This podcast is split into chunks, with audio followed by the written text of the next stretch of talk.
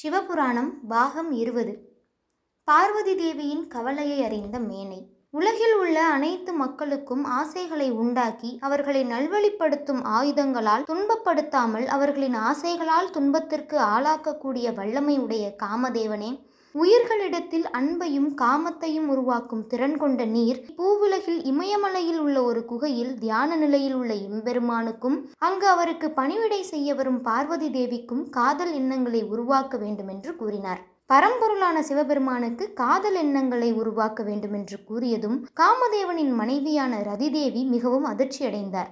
இப்பணியை மேற்கொண்டால் என் பதியானவரின் அழிவுக்கு அது விதித்துவிடும் என தன் பதியிடம் கூறி இதை மேற்கொள்ள வேண்டாம் என்று கூறினார். இவ்விதம் ரதிதேவி உரைத்ததும் தேவேந்திரன் சினம் கொண்டு நீர் செய்யும் இந்த செயலால் இந்த பிரபஞ்சமே அடையும் நன்மை எண்ணில் அடங்காது என்றும் தேவர்களுக்கு பல்வேறு இன்னல்களை உருவாக்கும் தரகாசுரனின் அழிவு நிச்சயிக்கப்படும் என்றும் கூறினார்.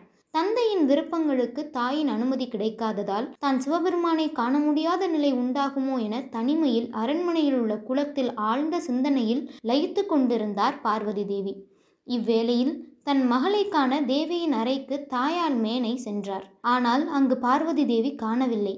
பின் தேவியை தேடி அரண்மனையில் எப்போதும் தேவி இருக்கும் இடத்தை தேடிச் சென்றார். அங்கு சென்று பார்த்தபோது பார்வதி தேவி மிகவும் கவலையுடனும் தொய்வுற்ற முகத்துடனும் காணப்பட்டார். தேவியின் வருத்தத்தை உணர்ந்த அன்னை தனக்கு விருப்பமில்லை என்றாலும் தன் மகளுக்காகவும் தன் கணவரின் விருப்பங்களுக்கும் மனம் இறங்கி வேறு ஏதும் இல்லாத சூழலால் சிவபெருமானுக்கு பணிவிடை செய்ய அனுமதித்தார். ஆனால் விவாகம் என் விருப்பம் போல் இருக்க வேண்டும் என்று கூறினார். ரதிதேவியின் கூற்றுகளால் கோபமடைந்த தேவேந்திரனை சமாதானப்படுத்தும் விதமாக காமதேவன் தேவேந்திரனிடம் அதிபதியே என் பதி கூறிய கூற்றுகளில் ஏதேனும் பிழை இருப்பின் அவளை மன்னித்தருள்வாயாக. ஏனெனில் நான் அவளின் கணவனாவேன். ஏதேனும் விபரீதம் நடந்தால் தன்னுடைய மாங்கல்யத்திற்கு பாதிப்பு நேரிடுமோ என அஞ்சுகிறாள் என்று கூறி தன் மனைவியின் எண்ணங்களை காமதேவன் விளக்கினார். காமதேவன் அளித்த கூற்றுகளை ஏற்றுக்கொண்டு ரதிதேவியை மன்னித்து விட்டேன் என்று தேவேந்திரன் கூறினார். மேலும் இப்பணியை விரைவாக செய்து முடிக்க வேண்டும் என்றும் கூறினார். நீர் செய்யும் இப்பணியால் பூவுலகில் உள்ளோர்கள் மட்டுமல்லாது தேவலோகமும் புனிதமடையும் என்று கூறினார்.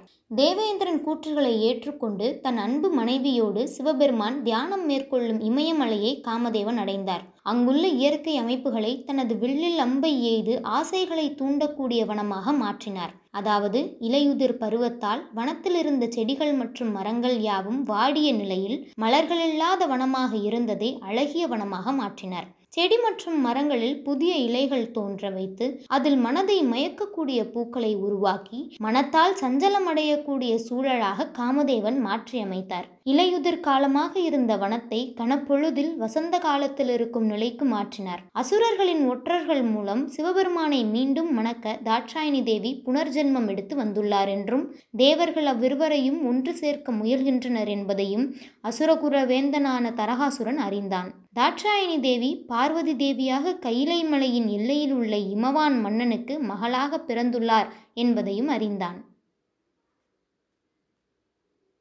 சிவபுராணம் தொடரும்.